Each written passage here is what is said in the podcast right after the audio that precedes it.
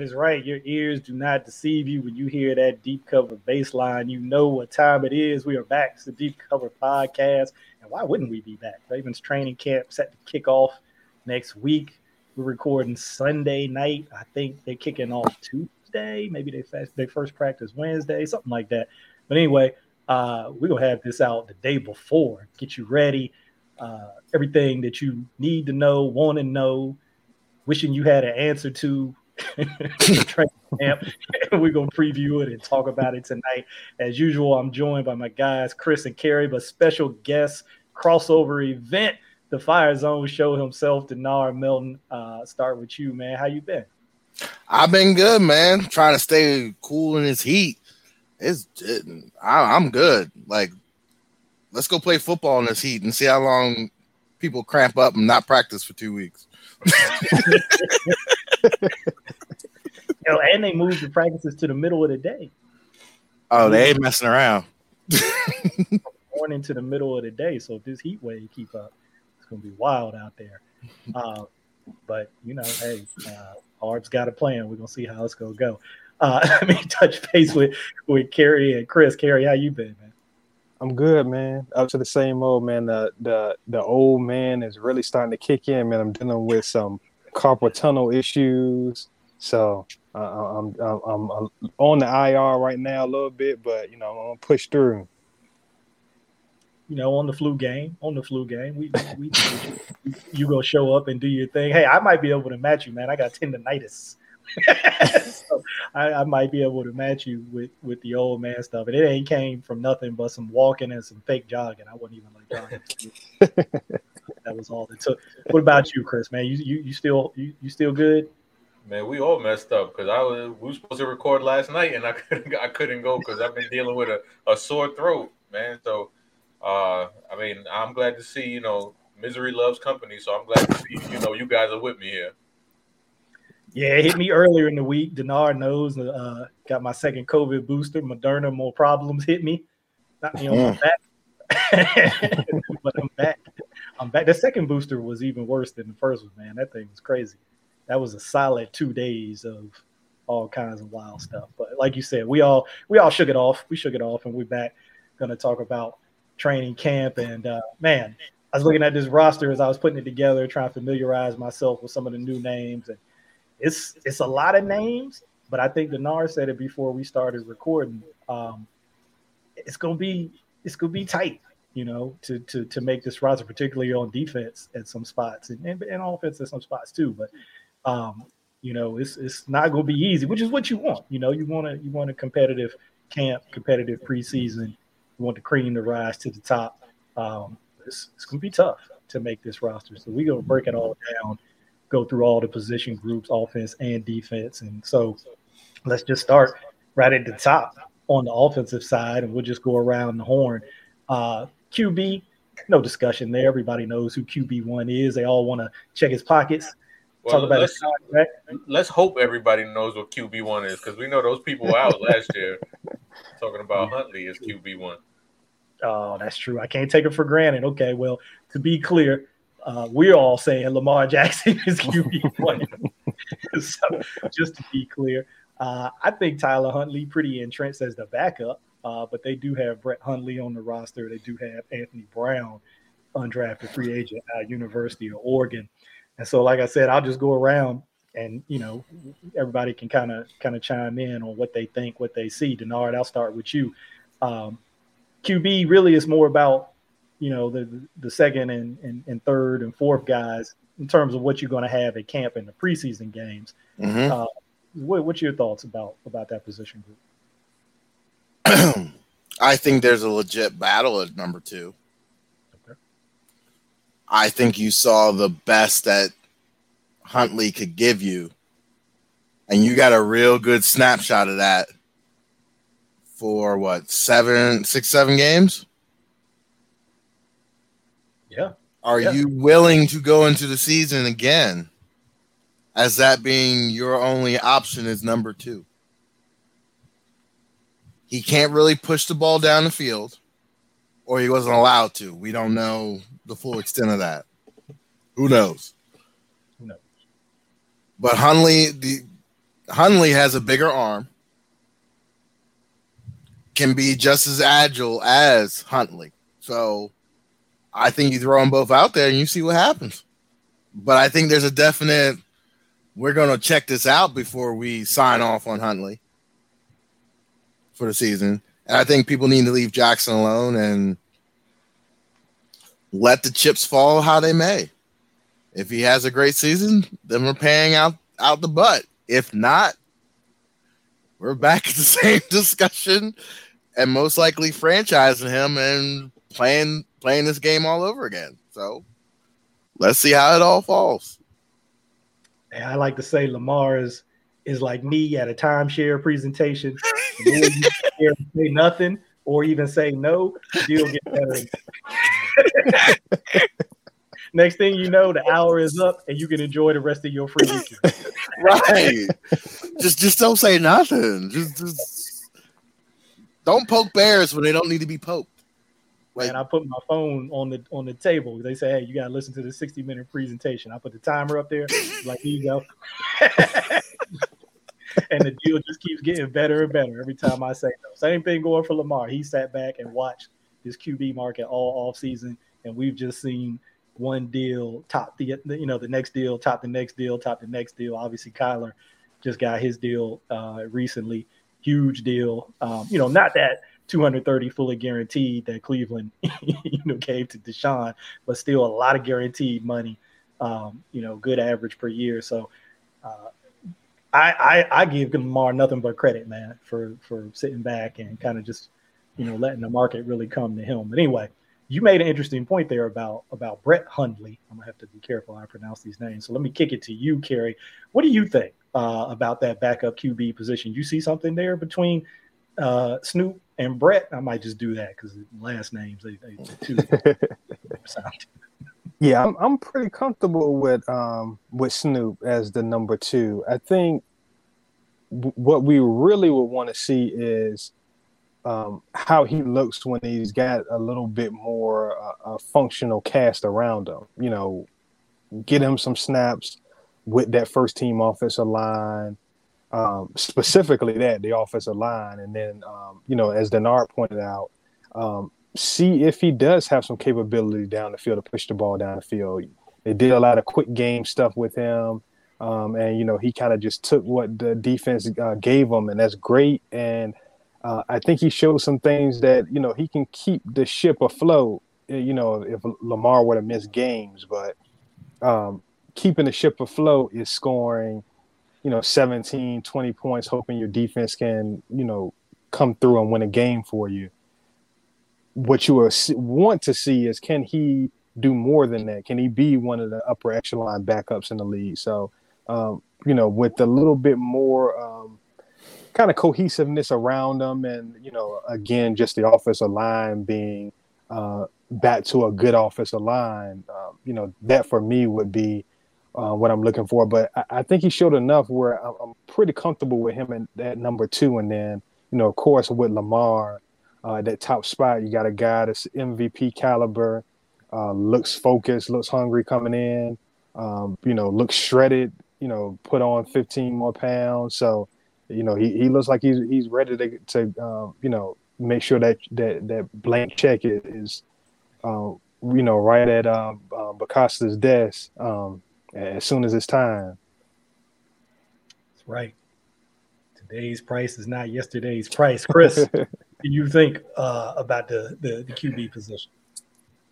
Uh, yeah, I think they're in a good spot. Uh, certainly better than they've been the last two years. Uh, when we saw with with uh, Tyler Huntley, uh, the way he performed last year, um, I, I, think he's probably, you know, one of the best bargains you could have at a backup QB around the league when you look at it.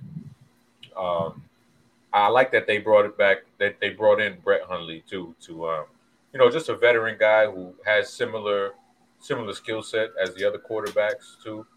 Uh, but just bringing that vet presence because when they had uh, McSorley and and and Huntley and uh, obviously Lamar, that, that's a really really young room.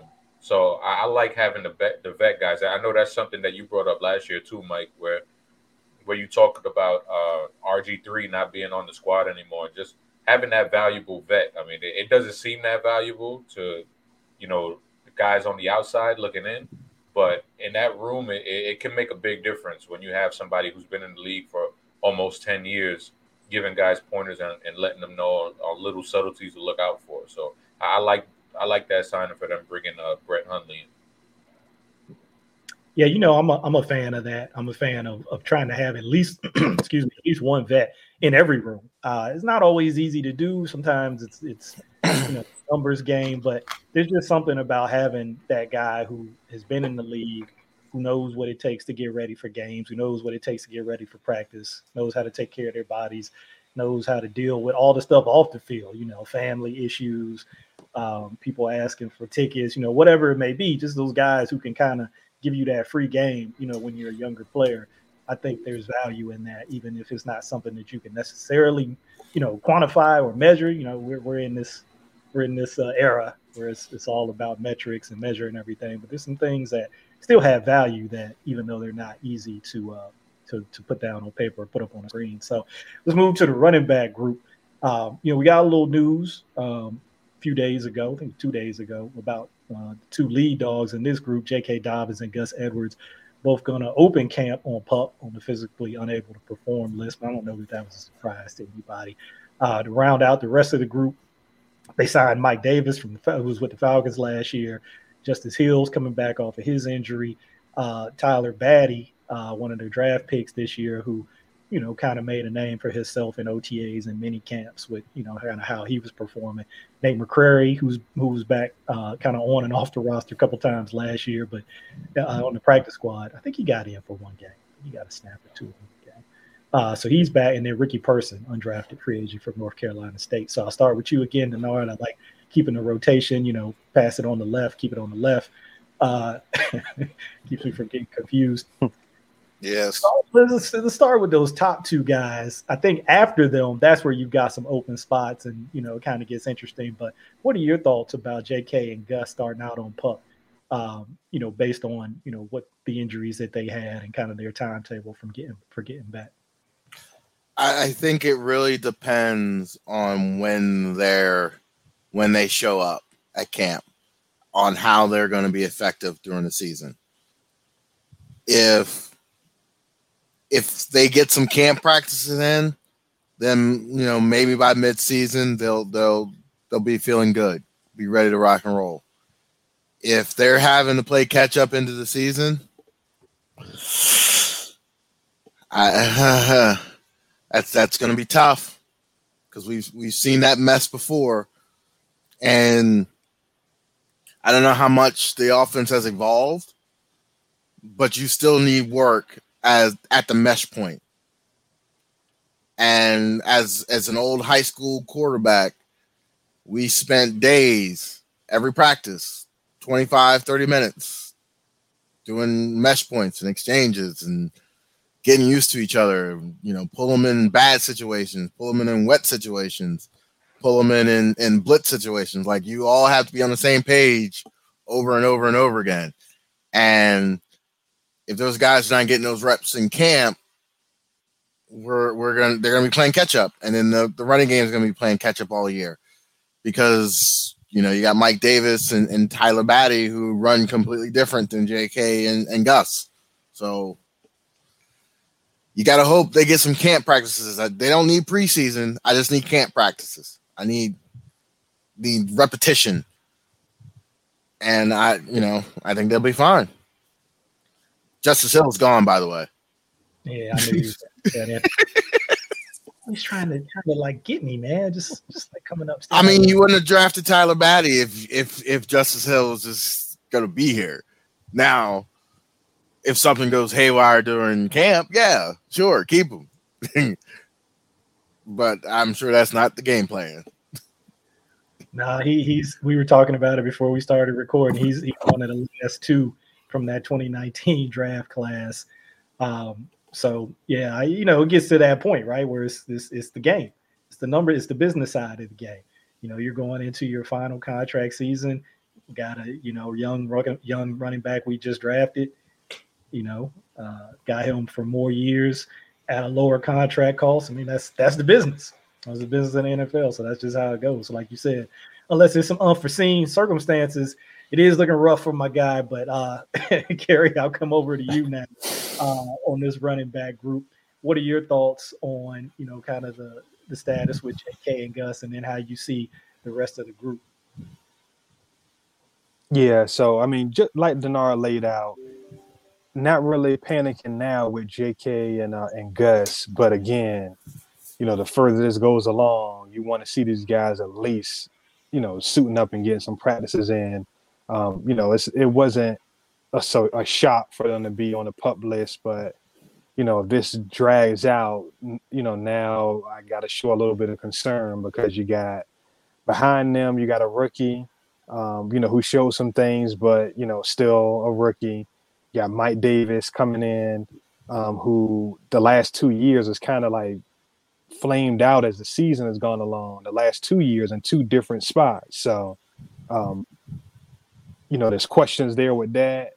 Um, you know, the rest of it, you got Nate McCrary. Um, he's out there.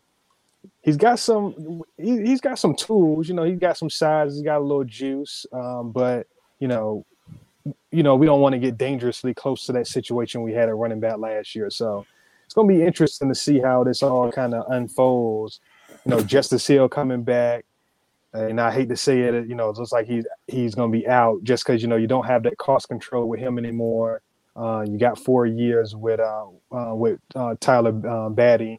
Um, but you know, Justice Hill, I, I would like to see him, you know, put something together in camp. I mean, he really hasn't done much of anything wrong besides like get hurt and not get opportunities, you know, earlier on in his career. Um, but you know, he he came out and, and made himself a, a, nice gunner on special teams.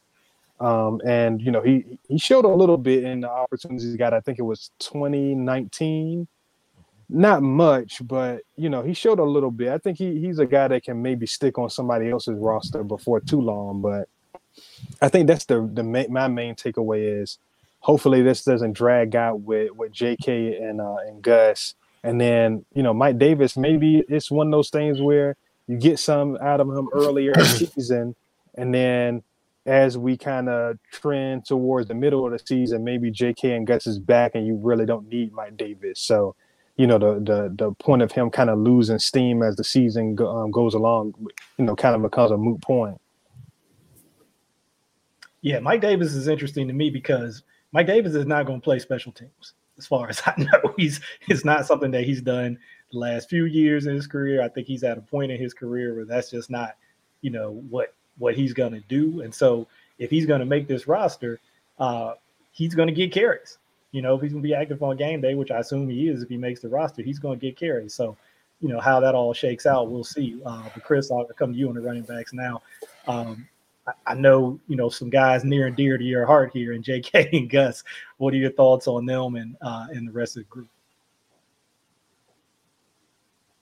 Yeah, I, th- I think we're going to see the the Ravens just in general with these injuries really just play it cautiously, like as cautious as they possibly can, and like like Kerry said, with a guy like Mike Davis, you know that you, they could lean on him. You know, it's it's not going to be.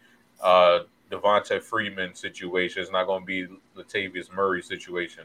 It's going to be a guy who has showed that he could shoulder the load for a little bit, but you're not a guy that you could you have to count on for the whole season. And I think you can ease you know J.K. and Gus in, and just have kind of a, a three-headed monster, if you will, to early early on in the season, just to make sure that those guys are kind of have their training wheels on before you really get into the nitty gritty of the season.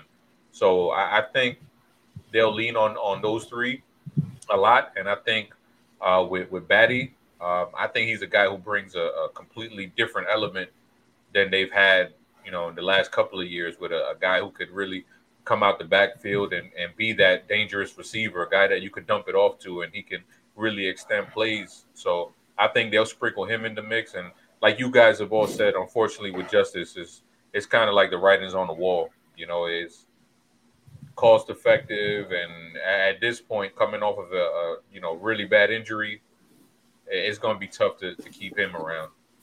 And with McCrary, I, I can see him being a practice squad guy. You know, again, just, just like similar to what he did last season. All right, there's going to be some position groups as we go along where there's going to be like more in-depth discussion, and there's going to be some where I don't know that there's a whole lot of discussion required. So as we get to fullback next, uh, barring injury, I think Patrick Ricard is that guy.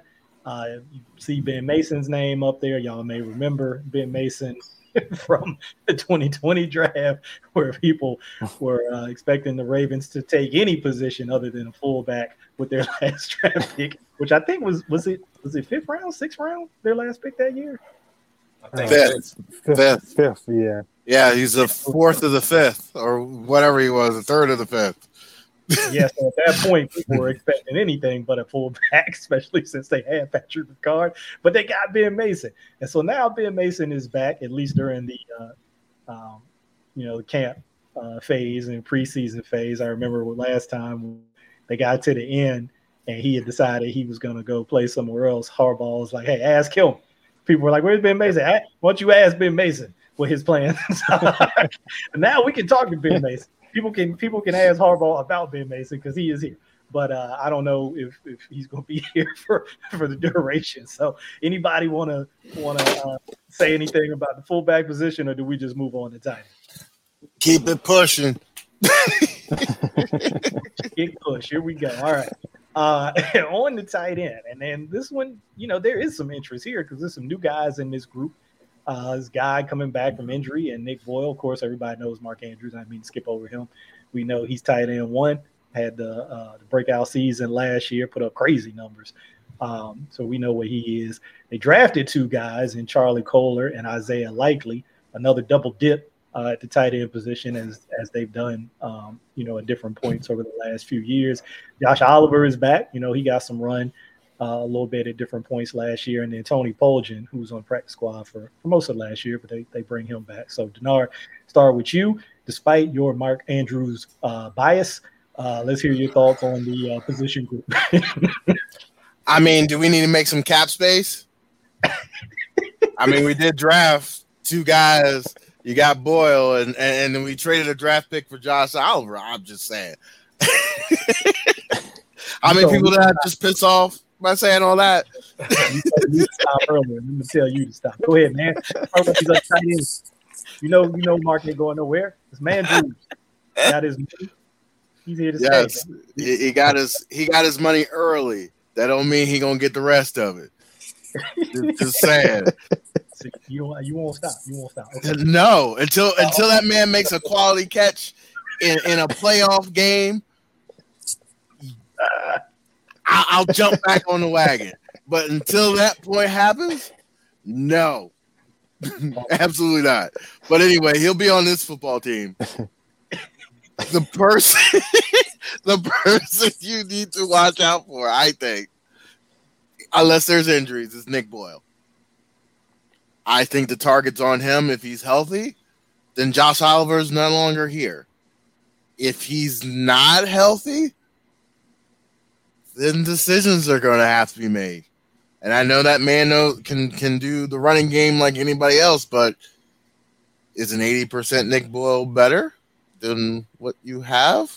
I I, I don't know.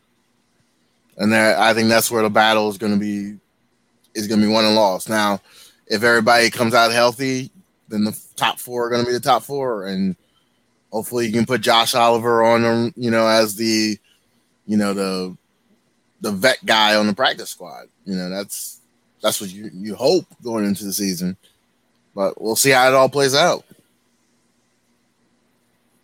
All right, Kerry, I'll come to you now. I mean, that's it's a it's a good point about Nick Boyle. I mean, it's again we we kind of been talking with Justice Hill about the business side of of the game, and uh, yeah, if he we we saw what what Boyle you know how he was kind of struggling and, and trying to get back through injury last year, and he talked about just never quite being right. You know, the knee just never was quite right. All accounts, he looked better coming into the OTAs and mini camps this year, but you know now they're going to put pads on. You know, there's going to be some contact practices and obviously preseason game. I don't know how much Nick Boyle played in preseason, but anyway, it's going to be contact. different deal, right? Than just rolling, than, than, than just running around out there in shorts. So, uh, what are your thoughts on the tight end group, Kerry? Yeah, I mean it's a real deep, interesting group. Uh, the first thing that kind of stands out to me, I mean, we know what Mark Andrews is, but like Nick Boyle is kind of low key important to the ceiling of this team, and I don't mean it as in a way that you know they can't be function or be a good team without him, but he's like a unique piece to a unique offense. So you would want him to be back at ninety percent of what he was in 2019 um, because of just how devastating he can be as a blocker in line and movement in the backfield, all those things. It's just one of those things that makes him unique to this unique offense. So um, him taking off that weight, you know, it took off like 10 or 12 pounds. You hope you hope that that helps and gets that movement and stuff back. And um, so that's going to be one of the things I'm going to be watching very early on to see what he has.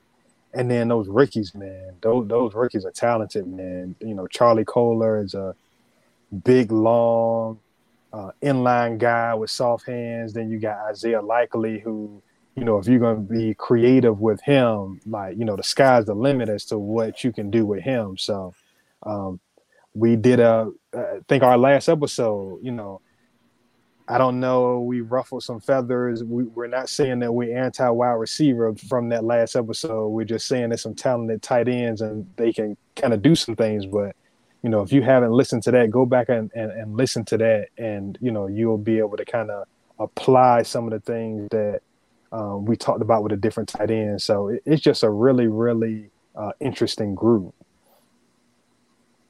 yeah, that episode that we did with uh, Caleb Warden, Caleb kind of laid out his case for why the Ravens might be investing as heavily in tight end as they are, uh, as opposed to wide receiver. And to me, it's like it's like parallel to some stuff people used to say in the '60s. You know what I'm saying? We're not we're not anti wide receiver. We pro tight end. So you, you, understand that that uh core that, you know that, that parallel. Good for you. I'm not gonna hash it all out and get myself in some trouble. But Chris, let me go to you on the tight ends. What are your thoughts on the on, on the tight end group? I know that you got a chance to watch Kolar and likely, uh, you know, coming out uh, as you were evaluating prospects. Um, so I know you got thoughts on those guys, but uh, what, what, are you feeling on this group? Yeah, um, I mean, obviously, like you guys said with Mark Andrews, we already know, you know, that's that's you know, that's number one right there. Uh, he's the number one target on this team. So, uh, with that being said, we go to Nick Boyle. And uh, the thing that gives me a lot of hope with Nick Boyle is the fact that he was able to get on the field last year and actually play and kind of test himself out a bit. Um, I think that's a that's an important hump when you're coming off of a, a devastating injury like he did. He was able to get back out there, and last year he was playing with the brace. This year, he's from all accounts he's not going to be playing with the brace anymore, and like Kerry said, he dropped some weight, so he's moving around a little bit better now, not not having that extra weight on that that knee. So I think hopefully this year we can see some a bit of that old Nick Boyle that that we loved, and you know he was so important for that 2019 run. And when he went out, we knew right away it was going to be a devastating loss because he was one of the unsung heroes of this offense. Uh, I remember when he signed his deal, a lot of people who don't follow the Ravens were like, why the hell would they give the would they give Nick Boyle of all people this kind of money?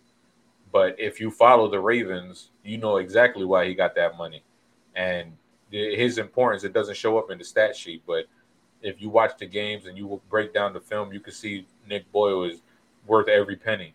So hopefully we we get him back, and you know he, he could look like that that old Nick Boyle that, that we fell in love with. And then moving on to the two rookies, um, those are two guys, Charlie Kolar and Isaiah Likely, that could really get excited for. Uh, Kolar's more of that that guy who can find the zone, be more of that route running technician. Isaiah Likely is more that guy that'll give you some wiggle. He he actually brings it in the run game. Like a lot of guys will see his athleticism and just chalk it up to him being an athletic freak, but he gets busy in the run game too. Like he, he got a nasty streak to him. And you know that that's one way to endear yourself to this to this coaching staff, as we all know. If if you could bring that nastiness in the run game, or just that nastiness period, which is something that we didn't always see from Josh Oliver, and it kind of got him in the doghouse last year. Uh, you could be a great receiving threat, a good receiving threat, but if you're not going to bring that extra oomph with you, then uh, you know you can find yourself sitting on the pine. And I think Isaiah Likely, he's a guy that could definitely endear himself. Pretty much already has endeared himself in you know mini camps where he had vets talking about him like, damn. And you know when you get that stamp from a guy like Lamar, you you know you turn some heads when in that in that short amount of time. So the fact that the vets and the coaching staff were so high on him in just that short amount of time that he was practicing, is going to be excited to see what he can do.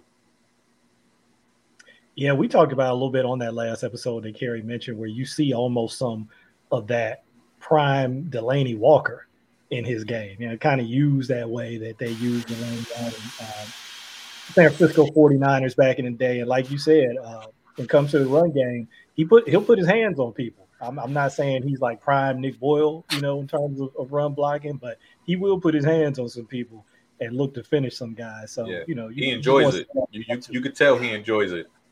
Yeah, yeah, he was driving dudes into the bench, so you know he's about that action.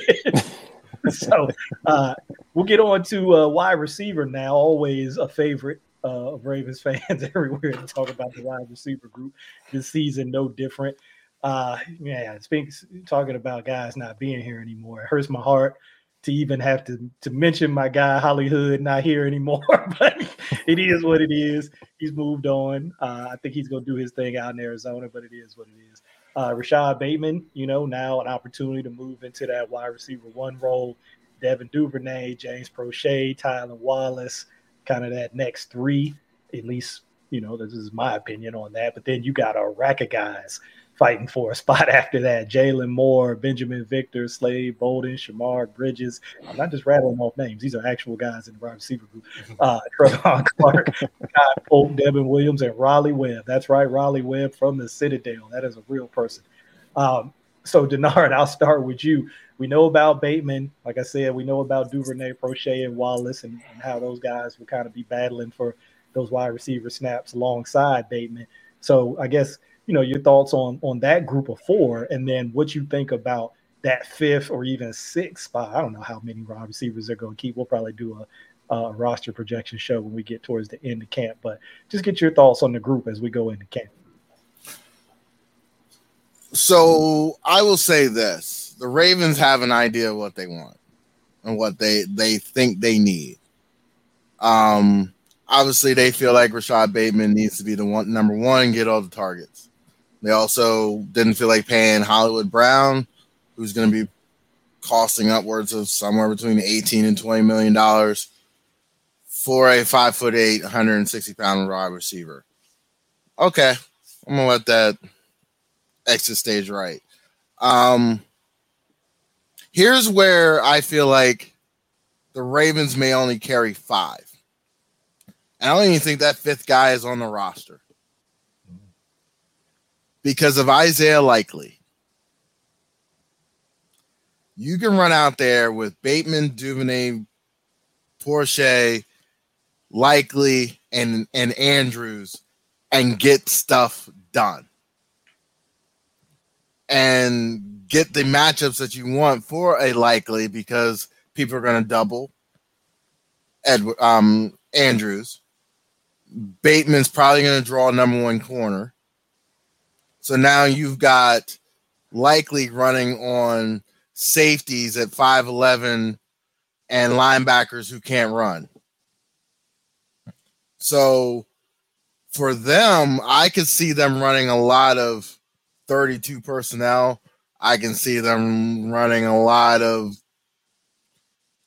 uh, three wide receivers, you know, one tight end, and that third wide receiver is likely.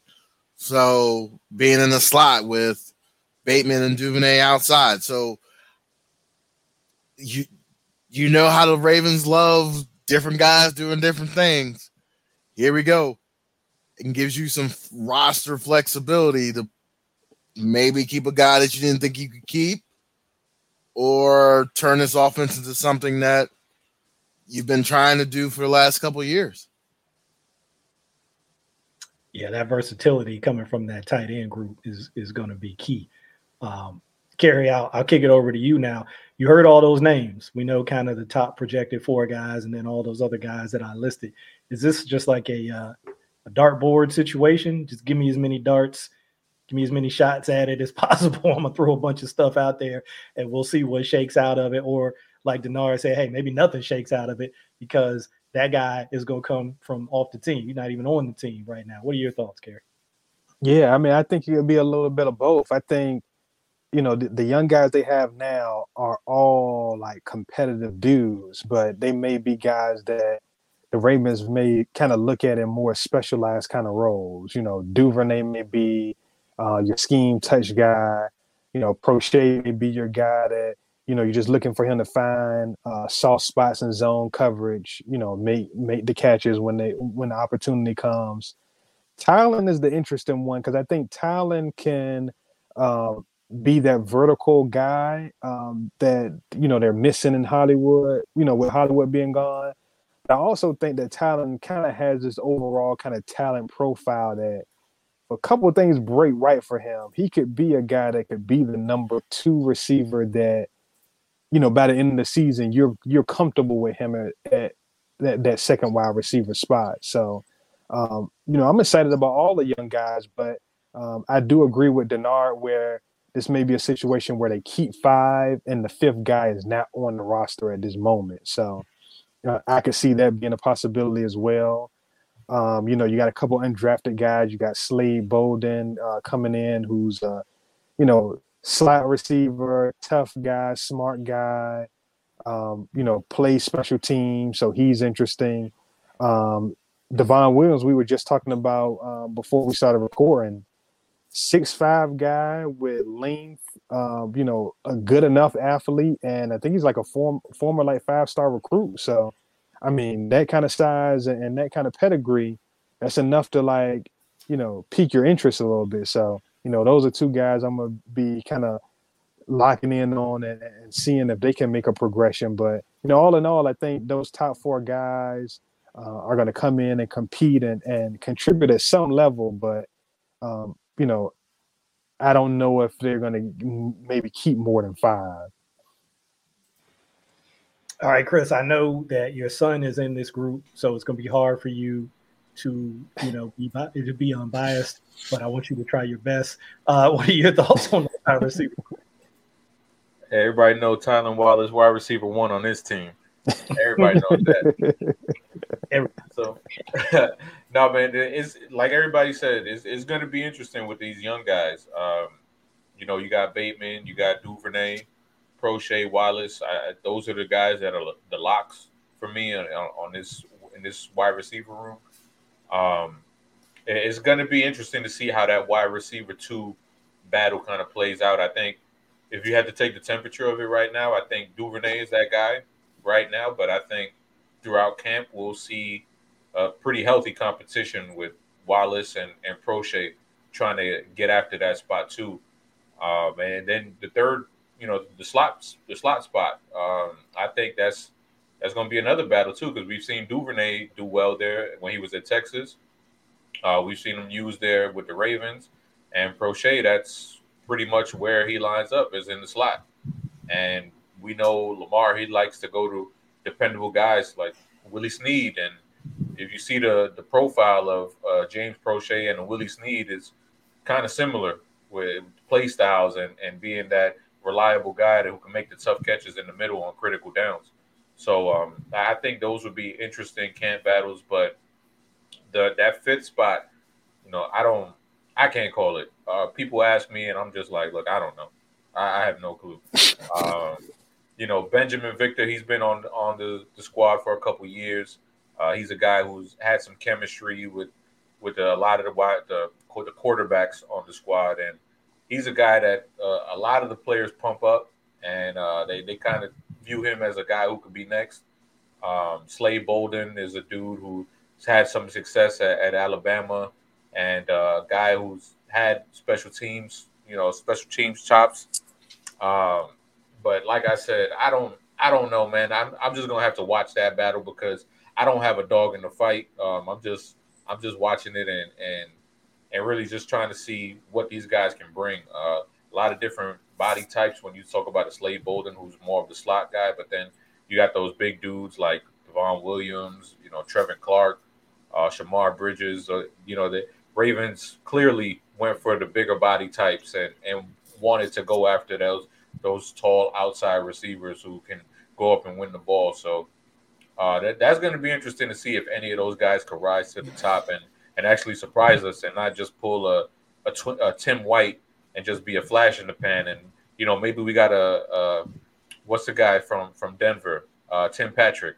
Maybe we got a Tim Patrick in this group. So hopefully they don't they don't let the next Tim Patrick go.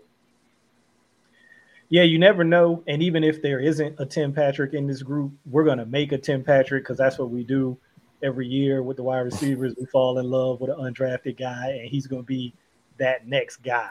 And then, you know, usually he ends up getting cut and kicking around the league somewhere else. So we're gonna make that guy, regardless of whether that guy is there or not. That's what we do. Uh, moving on to the offensive line. Uh, going to go through offensive tackle first. This one's interesting because there's there's a domino. There's a domino here, and if this domino, you know, doesn't go the way that we want it to, then it kind of has a cascading effect on the rest of the position group. I think we all know that's their left their left tackle, Ronnie Stanley. Ronnie's also going to be opening up camp on the pup list again. I don't think that's a surprise to anybody. But unlike last year, you know, you got some reinforcements, some some legitimate reinforcements this year at tackle. They signed Morgan Moses, uh, James, you know, who they brought in last year, has had a year to recover from his injury. Uh, they drafted Daniel Faalele. and then you know Jaryd Jones-Smith, who was here on the practice squad last year, and David Sharp, who they just re-signed recently, was also on the P squad, and he got in a game. Um, I remember if that was the Packers game or the Rams game. I remember which one that was, but he got in and played some snaps um, in regular season games. So got a little bit more depth at the tackle. And of course, there's always Patrick Mekari. I got Patrick Mekari in the guard group. You could you could put his name in all three columns if you wanted, uh, tackle, guard, and center because he, he can play them all. He's played them all. Um, but we'll, we'll talk about him a little bit when we get to guard. But Denard, uh, oh, maybe not. Is you? Oh yeah. Oh man, I, I'm. I might be tripping over here. Let's start with you. what do you think about this offensive tackle group? Well, I think you kind of said it in the opening is the fact that if Stanley can't go, it's it's it's Patrick's going to start at left tackle, and then kind of keeps the same form in terms of Moses, you know, Morgan Moses at right tackle, and then you just take it from there. I mean, that's that's the group. I mean, obviously they're going to keep Ja'Wuan James and they're going to keep uh, Faalele, and hopefully keep the other two guys on the practice squad. And I, I think we're going to be able to run the football a lot better, especially at the right tackle. And I think that's important for this offense. And if you go back for, you know, last 10 years, the Ravens love to run right. When they got a when they got a guy who can can maul you on the right hand side, that that's what they do. So as long as guys stay healthy and Stanley, you know, shows up and, and can compete and, and stay healthy, offensive tackle should not be an issue this year, in a sense. But we'll see how things play out. yeah, anything has got to be an improvement over seeing Alejandro Villanueva in Lamar's lap uh, as much as we did last year. I mean, it was it was like he was a baby he was back in Lamar's lap so much, you know.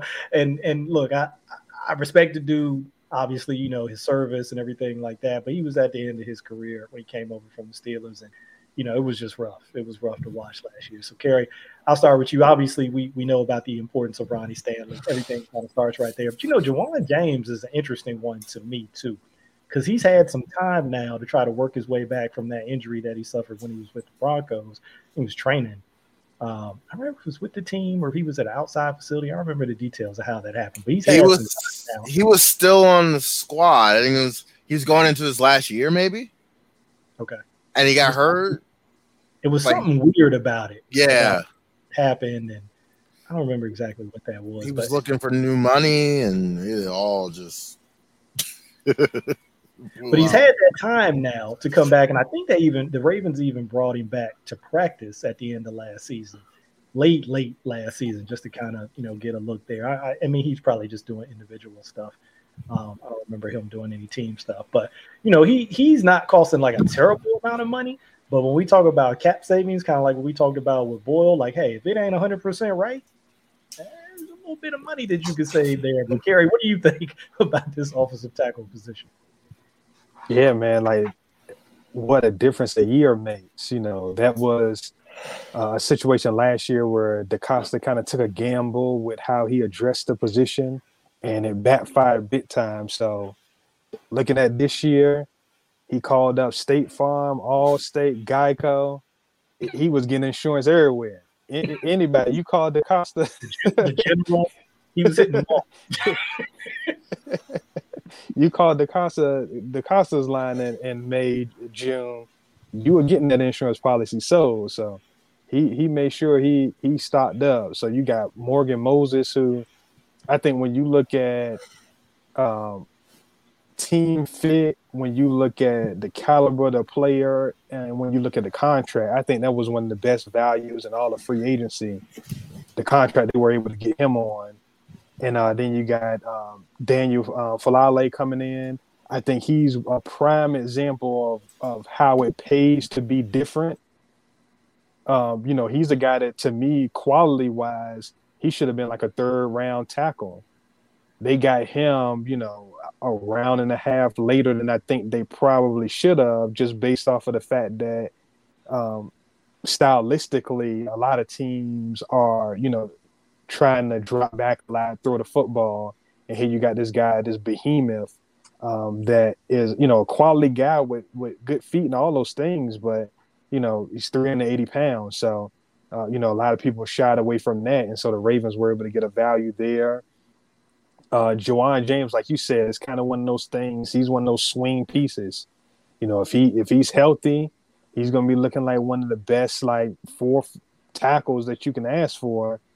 If he's not healthy, he might not, you know, make it out of training camp. So that's going to be interesting. Then David Sharp, you you mentioned a guy I like uh, last year. I think he showed up well in, in his playing time last year. And what I like about his situation is 26 years old, and he was an unrestricted free agent until the Ravens, you know, just picked him back up. So he was out there for quite some time for other teams to to get a look at, and you know, nobody uh, jumped on him. So he's a guy that maybe I think that they can sneak through and, and get him on a practice squad. So you know, all in all, I feel real good about the uh, offensive tackle group uh, this year. All right, Chris, I know this one was important to you. This is the offensive line overall, but the offensive tackle group uh, particularly. Um, we've all been monitoring uh, Ronnie Stanley's progress very closely. I mean, every time we see a video, we we're all getting excited because you see Ronnie getting you know a step closer. Uh, you know, with each one of those videos to to maybe getting back. So, uh, you know, what are your thoughts on on Ronnie uh, and kind of what he's been through, and then uh, the rest of the offensive tackle group? Yeah, obviously Ronnie. You know, he's the he's kind of the the, the biggest question mark on this team right now is whether or not Ronnie Stanley will be back. Uh, before this, he was one of the best left tackles in the league, and we know how important he was to this team, and and just being able to protect Lamar's blind side. And uh, you know, without him, we saw what happened. You know, it it all went to hell. So hopefully he'll be back. But like Kerry said, if he's not back, we got insurance for the insurance, the old Kerryism. So we know if, if he's not back, they could put a guy like like Mekari there, like um like Denard said.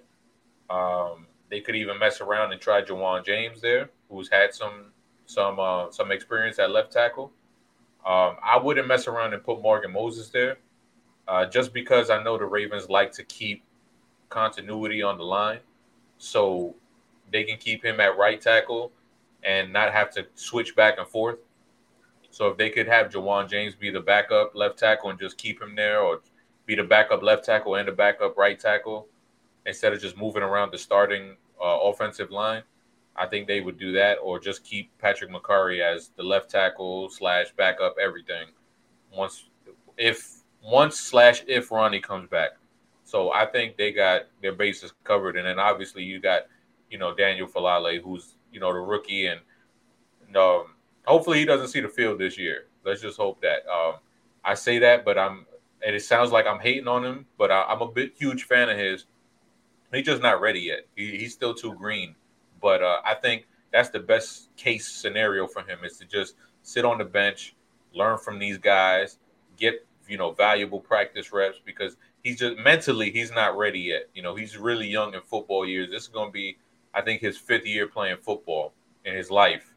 So I, think just having him on the the bench and just bringing him along slowly, I think that'll be the best case scenario for him. Maybe some six old lineman, you know, down by the goal line kind of thing. Maybe even throw a touchdown like he did in the spring game a couple years ago at Minnesota. So you know, just have him right there. And that Jaryd Jones-Smith, he's a dude that um uh Jeff Zrebiec, uh he talked about how much the team actually likes him on uh, one of the Twitter spaces. I think it was on Miss Gina's uh, Twitter space. Shout out to her and you know being able to get Jay Z on there. But he's a guy that it, it, was strange to hear him mention it. So uh, I guess he's a guy that you got to keep an eye out on for for the practice squad too, because the fact that they brought him back and and that he mentioned him, you know, that's that's important. And, and David Sharp, you know, he had a quality start last year.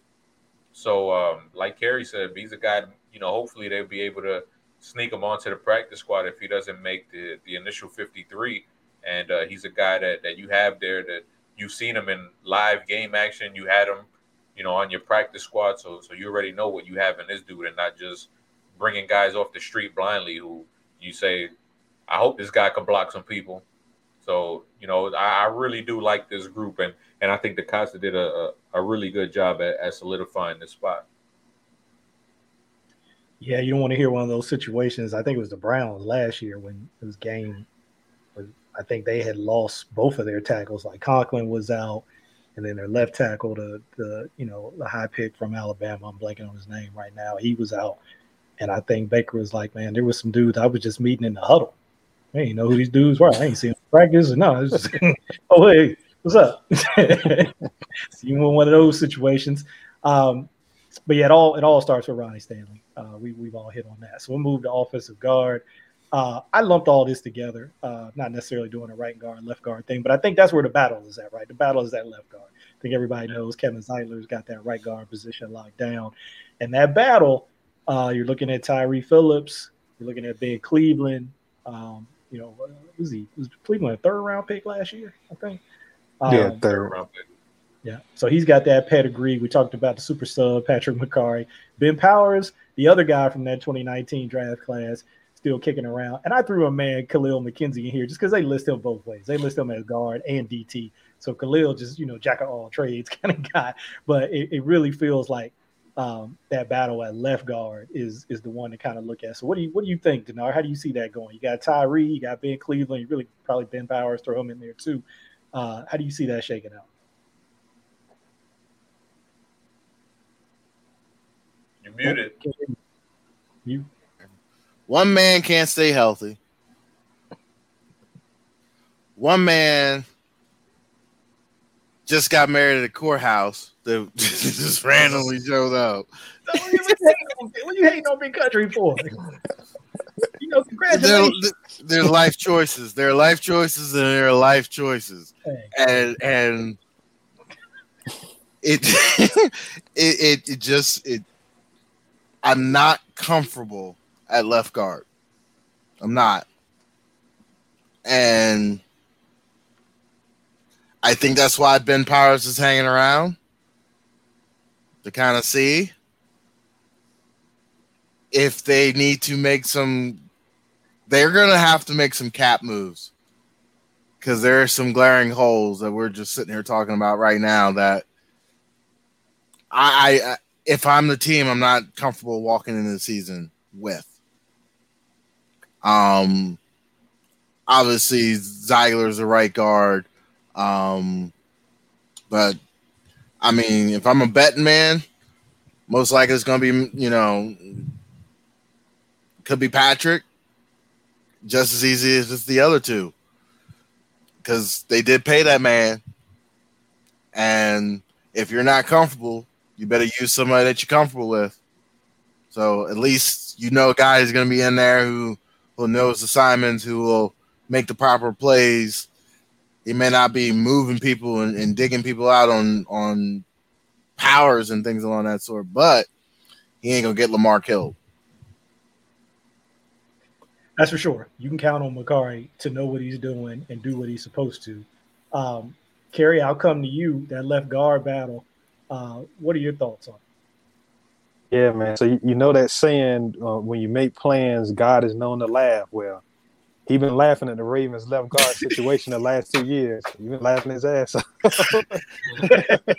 Laughing, Charlie, passing around, passing around the bottle. Like, look at this crap. Because you got your guy Tyre Phillips, who we all think is talented. We love him inside the guard. He was their plan, you know, the last two years coming into the season, but uh, just hasn't been able to stay healthy. Uh, you got Ben Cleveland there as another option. Uh, you know, again, this might be a situation where um, Patrick might end up being the guy. You know, um, provided that Stanley is good to go at at at, um, at left tackle. Um, you know, I'm going to try to stay optimistic. You know, hopefully Tyre is that guy that can that can come back and you know maybe the third time is the charm and you know he can be that road grader that you know we know he has the potential to be. Uh, ben Powers, you know, just looking like he's on the bubble. You know, he, he just never able to put it all together. He's you know, one of those guys that he's the interior guy that I like as far as, you know, playing with leverage, that wrestling background, grappler type guy, but, you know, just at a pro level, just never able to like really, really put anything together. So, no, I think he's a guy that's going to be on the bubble. So, um, you know, all in all, that's going to be one of the positions that, you know, we got to monitor and pay close attention to and, you know, just hope for the best. But, you know, there's at least a couple talented options there, if nothing else. Don't let Daddy Powers hear you talking that stuff. That is boy. He'll find you on Twitter, boy. He will find you if he hear you talking bad about this. Uh, Chris, let me get your thought, uh, thoughts about the left guard battle. Yeah, man. The Denard said it when he started his. He said you got one guy that can't stay healthy, but the other guy wasn't really doing a great job of staying healthy either. With Ben Cleveland, I mean, he was you know had the concussion coming out coming out of camp or early in the season. Uh, then he had a, a knee injury, so it's like, damn, you got two guys who, you know, you hope one of them could start. I mean, you spent premium draft capital on both being third round picks, and you hope one of them could pan out. But damn it, they're not going to pan out if they they're not on the field. So you hope one of them can at least stay healthy to show what they can do on the field. And uh, um, with Tyre Phillips, you know, he's he went through he was on IR two different times last year. So you just hope he, he can stay healthy. But um yeah, that's the big spot. And and Ben Powers, I mean, that's the damn Iron Man for you know, for as much as as people rag on him, uh, he's actually healthy. He's the one that can stay out on the field. So um I, I, could see I could see him sticking around and just being that break in case of emergency kind of guy. Uh, if if the other two can't make it out of camp healthy, but uh, hopefully we could see a healthy battle between Phillips and Cleveland because I, am excited to see what they can do. Uh, you know, they, like I said, they both had injuries, but it, will be nice to see them stay healthy and and we see who can rise to the top and, and actually be the guy that can just take control of this this left guard uh, spot because it's just been in flux for so long. So it, would be nice to see somebody actually take the reins and just be able to hold down the spot for once. Last thing I say about Powers, you said it. Iron Man, 19 starts in 29 games over the last two years. I mean, I'm not saying it's setting the world on fire, but compared to the other two guys, right? He's, he's been. Gotta give him that. One thing about Tyre, I'd say this before we move on. Um, you know, it starts with health. Obviously, you know, you want to see him stay healthy, but just being able to focus in at one position, you know, not having to bounce back and forth between tackle and guard. You know, I know people talk about that sometimes, and and and they kind of you know make it sound like it's not that big of a deal. And look, there's some guys. You look at Patrick Mekari who can play pretty much every position on the offensive line and, and do it at a solid level. Some guys can do it, and some guys can't. You know, some guys just kind of need to focus in at one position and really try to master their craft at that position. And, and Tyre might be one of those guys. So hopefully, you know, he'll get a shot to uh, to focus in more at, at, guard. And if he can have that health, um, you know, that we've been talking about, then uh, we might be able to see that talent really develop. Center, here's another position where I think we could save a little bit of time. The discussion might just be this. Two things. So first thing, does anybody think Tyler Linderbaum will not be the starting center? Unless something crazy happens then they have to put Mekari there. Otherwise, no. Okay. Yeah, that's what I'm thinking too. Unless there's some kind of weird circumstances or an injury or something, I kind of see Linderbaum. Now, here's the second thing, and I'll start with you, Denard. A lot was made about his size, right? Being a smaller guy, playing the center position for what the Ravens have had. Not necessarily, you know, he might he's probably a smaller guy as you look around the league too, but you can look at some different offenses, especially more zone heavy uh, you know, run offenses. Um, I was comparing him a lot to the guy out in the Rams, Brian Allen, who came from Michigan State. They're basically like the exact same dimensions. Even their backgrounds are similar. Both big time high school wrestlers. Um, you know, just just kind of got that same profile. But there's other guys around that that that size. But he is a smaller guy. So, is there anything there for you with that, with him being a smaller guy, considering, you know, the Ravens have typically, you know, had bigger dudes on their offensive line? It would only be an issue if they ran a lot of zone.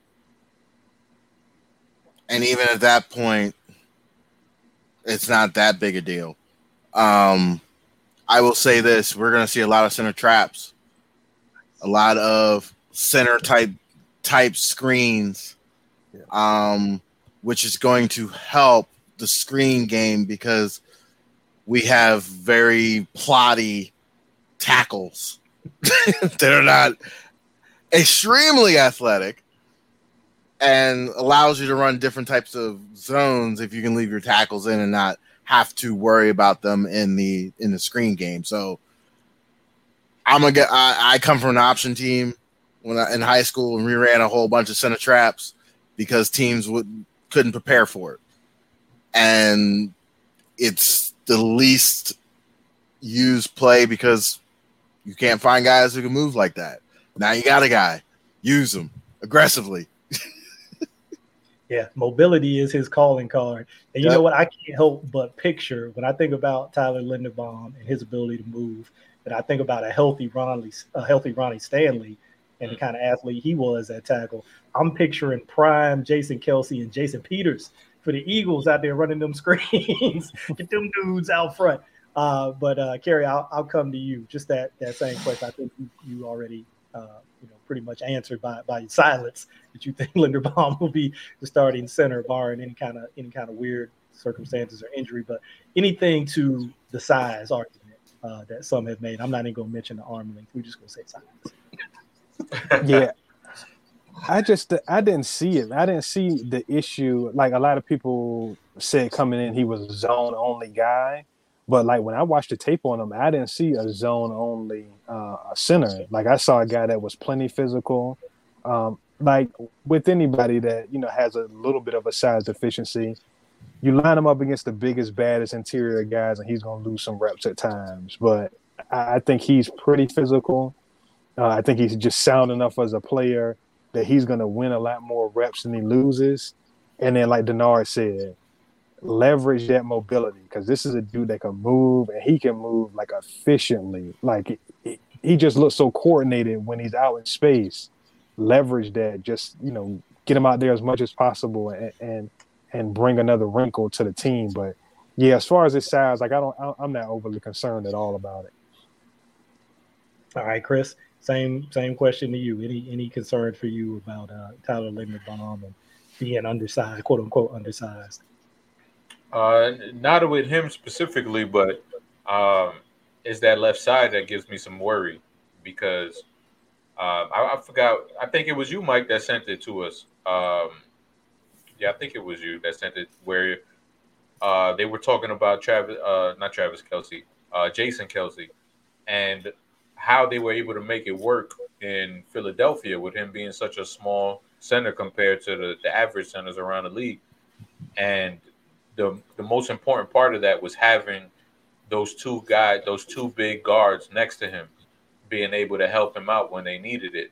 Now we know we could rely on Kevin Zeitler on that right side, but we just talked spoke about that left guard spot and you know how it's just been a turnstile with different players due to injury, due to you know not not really being able to play up to par for what the Ravens are looking for. So that's going to be huge uh, to you know to help out Linderbaum as a undersized rookie. So hopefully that spot we could see just say for example Tyre Phillips could take that spot because this is going to be what Phillips' third season in the league. Yeah, think 20 and from all accounts, like he's changed up physically. Like he actually looks like a pro now. He's slimmed up a little bit, got a little bit more muscle mass. So hopefully, you could he could take that next step and kind of replicate what what that Philadelphia system relied on so much to kind of help Jason Kelce out and and propel him to being that Hall of Fame caliber player that we've seen.